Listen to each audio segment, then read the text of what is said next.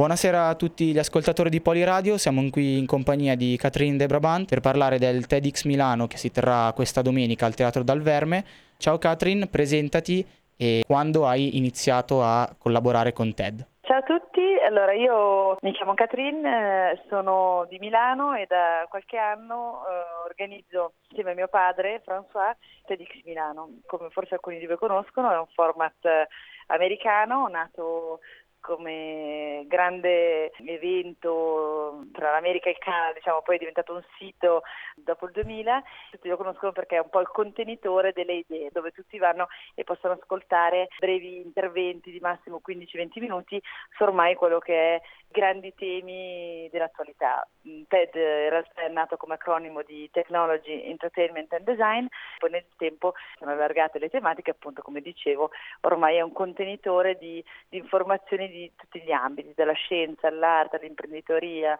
alla biomedicina, insomma c'è di tutto. Negli ultimi anni, grazie proprio al successo che aveva avuto questa piattaforma, TED stessa, la casa madre, ha creato un format locale, quindi come se fosse una specie di franchising gratuito locale di licenze gratuite che vengono date alle persone, per far sì che anche in tutte le città o in tutte le, le realtà piccole anche in giro per il mondo si potessero creare degli eventi TED e coinvolgere quindi dei relatori che raccontassero le proprie idee sul palco TED. Noi siamo appunto TEDx Milano e facciamo parte della comunità di tutti i TEDx italiani, che siamo più o meno una sessantina,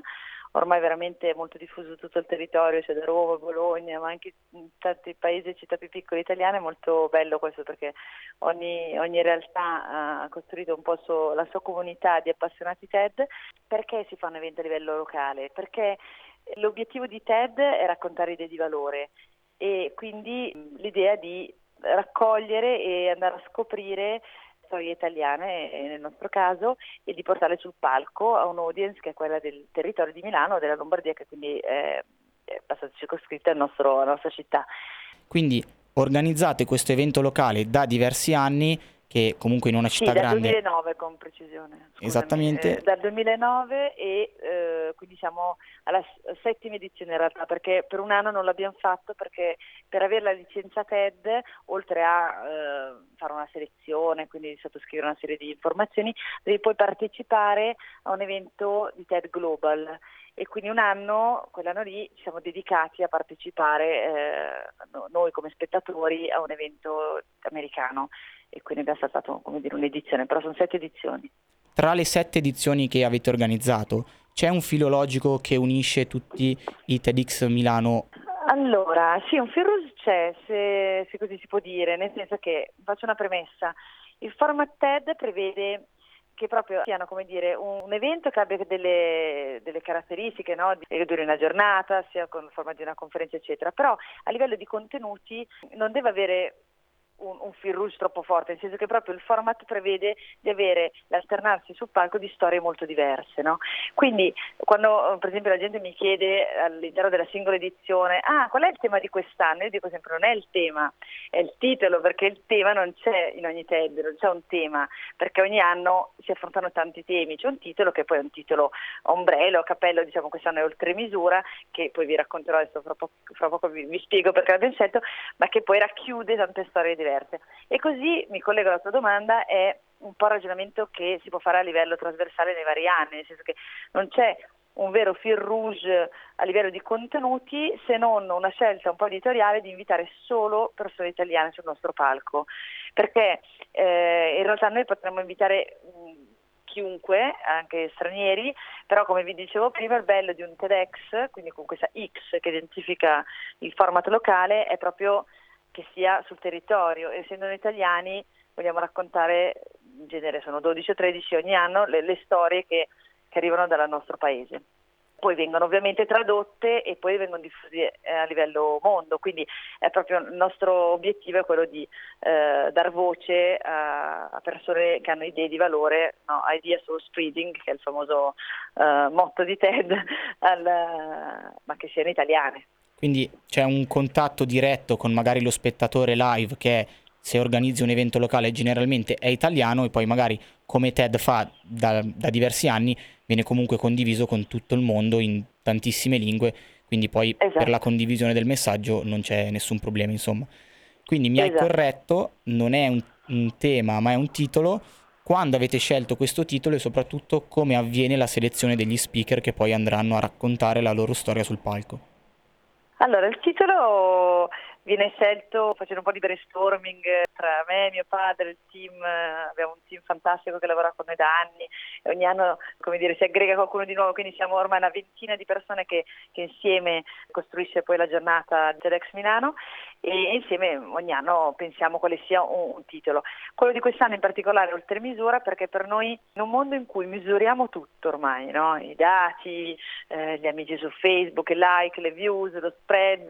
i secondi, cioè misuriamo veramente tutto, stiamo misurando più le cose veramente importanti. È un po' una provocazione, cioè non misuriamo il coraggio, l'empatia, la generosità, la felicità, il benessere e quindi tutto quello che misuriamo forse è andato un po' oltre in doppio senso, cioè siamo andati oltre misura nel senso che abbiamo esagerato nelle misurazioni di oggi, ma dovremmo anche andare oltre in senso positivo, andare oltre le misurazioni attuali e, e vedere qualcosa di più, di, di valore in più importante. Quindi questo è un po' il fil rouge della, di quest'anno, no? quello che dicevo che è il titolo. All'interno di questa cornice abbiamo invitato quest'anno 13 relatori. Come li scegliamo? Allora, innanzitutto una volta che uno entra nel mondo TED e sa che ogni anno lo organizza, diciamo, ha sempre un po' la, la lampadina accesa eh, tu, tutti i giorni, diciamo, quando io leggo un libro, un articolo, o sento un'intervista o mi segnalano anche una storia interessante, io la memorizzo, memorizzo la persona che appunto mi è stata segnalata e poi magari vado un po' a, a indagare, a approfondire. Quindi da una parte c'è uno scouting, chiamiamolo così, personale, cioè noi, io e mio padre come curatori ci muoviamo indipendente. Poi c'è una segnalazione da parte di un gruppo di advisor, così li chiamiamo, che sono delle persone competenti in ambiti diversi. Ne cito alcuni, Benedetta Marietti che, fa, mm, che è la curatrice del Festival della Mente di Sarzana, Edoardo Segantini che è un giornalista che si occupa di innovazione del Corriere della Sera, um, Davide Dattoli che è il fondatore di Talent Garden, quindi il mondo startup, co-working. Um, Giovanni Marengo che è un imprenditore che si occupa di, un manager che si occupa di, eh, di digitale, trasformazione ehm, e, e, così via, ne abbiamo vari, ehm, ci segnalano nel loro ambito specifico magari delle, delle chicche, delle personalità, delle figure emergenti e quindi noi poi andiamo a indagare. Terzo diciamo, filone di, di, segnalazione arriva dal basso, cioè le persone si possono anche autocandidare e noi abbiamo due persone dedicate che raccolgono tutte le candidature e, e le selezionano con dei criteri ovviamente perché devono anche rispecchiare una serie di parametri al di là del contenuto della bravura nel raccontarlo e alcune volte abbiamo poi siamo andati avanti nella selezione abbiamo anche incontrato i potenziali relatori che, che erano autocandidati. Diciamo che ogni edizione ne scegliamo, come dicevo prima, 12 o 14 massimo relatori ne vediamo, ne ascoltiamo, ne selezioniamo tantissimi, ne incontriamo circa 25, ne selezioniamo 12 appunto, perché anche l'incontro fa tanto, perché magari uno incontra una persona poi si rende conto che il relatore stesso magari è interessato, ne vuole sapere di più, ehm, ma però magari quel giorno non può, perché vi ricordo che, forse non tutti lo sanno, che i relatori TED non sono pagati, quindi è un format che ha una finalità no profit di divulgazione culturale. Quindi mh, i relatori partecipano perché gli fa piacere condividere le loro idee, perché è un momento di, di, di condivisione, di visibilità e di diffusione di qualcosa in cui credono eh, e così anche tutto il format si sostiene grazie agli sponsor e ai biglietti che noi vendiamo per andare diciamo quello che si, no, si definisce il break even, cioè la copertura di tutti i costi per fare al meglio l'evento. Non ha finalità di creare profitto, ma semplicemente di coprire questi e questo eh, fa sì anche che quando c'è un dialogo con un relatore capita che a volte c'è che abbiamo persone interessantissime che anche loro avrebbero voluto partecipare ma quel giorno magari avevano un impegno professionale dall'altra parte del mondo e quindi non potevamo bloccarli o vincolarli a noi. Quindi questo succede e, e per fortuna di storie belle ce ne sono tante quindi poi ogni anno riusciamo a creare un mix che speriamo e che crediamo sia interessante per il pubblico. Ho usato apposta la parola mix perché, come dicevo, nella selezione valutiamo tante persone, ma poi dobbiamo sceglierne 12 molto diverse tra loro. E questo è difficile a volte, lo dico sinceramente, nel senso che a volte mi capita di scoprire tre storie molto belle, di valore, ma sono troppo simili tra di loro, per taglio, per, per fisico du rol del relatore, perché non potrei mai, dico, faccio un esempio, invitare solo relatori uomini di 40 anni, cioè devo creare un, un palinsesto anche eterogeneo dal punto di vista delle, dell'età, eh, dei generi e ovviamente non potrei trovare solo o proporre solo contenuti scientifici o umanistici, devo creare un mix. Come hai detto prima, il TED si è espanso negli anni su tutti gli argomenti, quindi eh, non, è di, non, è più la conferenza settoriale come è nata, ma riguarda un po' tutti i temi. Ne avete organizzati esatto. tanti di TED, eh, cosa avete imparato nell'organizzare i TED, dall'organizzare i TED precedenti e cosa vi aspettate dall'edizione di, di questa domenica? Organizzare un TED è una passione, nessuno di noi lo fa per vero lavoro e lo facciamo tutti ritagliandoci eh, il tempo nella nostra vita quotidiana tra le varie cose. Quindi cosa si impara? Si impara a a credere in qualcosa, avere un sogno che è quello di diffondere o aiutare a diffondere delle, dei contenuti che, che, pensiamo siano di stimolo per un audience, per il pubblico, con anche una finalità veramente di portare l'attenzione delle persone su dei temi che per noi sono importanti. Certo che all'interno del, del, del programma TED ci sono appunto vari argomenti, però noi cerchiamo sempre di selezionare cose che in questo periodo storico, in questo momento siano importanti, cioè dei temi che può essere, uh, faccio un esempio di quest'anno, avremo una persona che ci parla di artificial intelligence, di come la,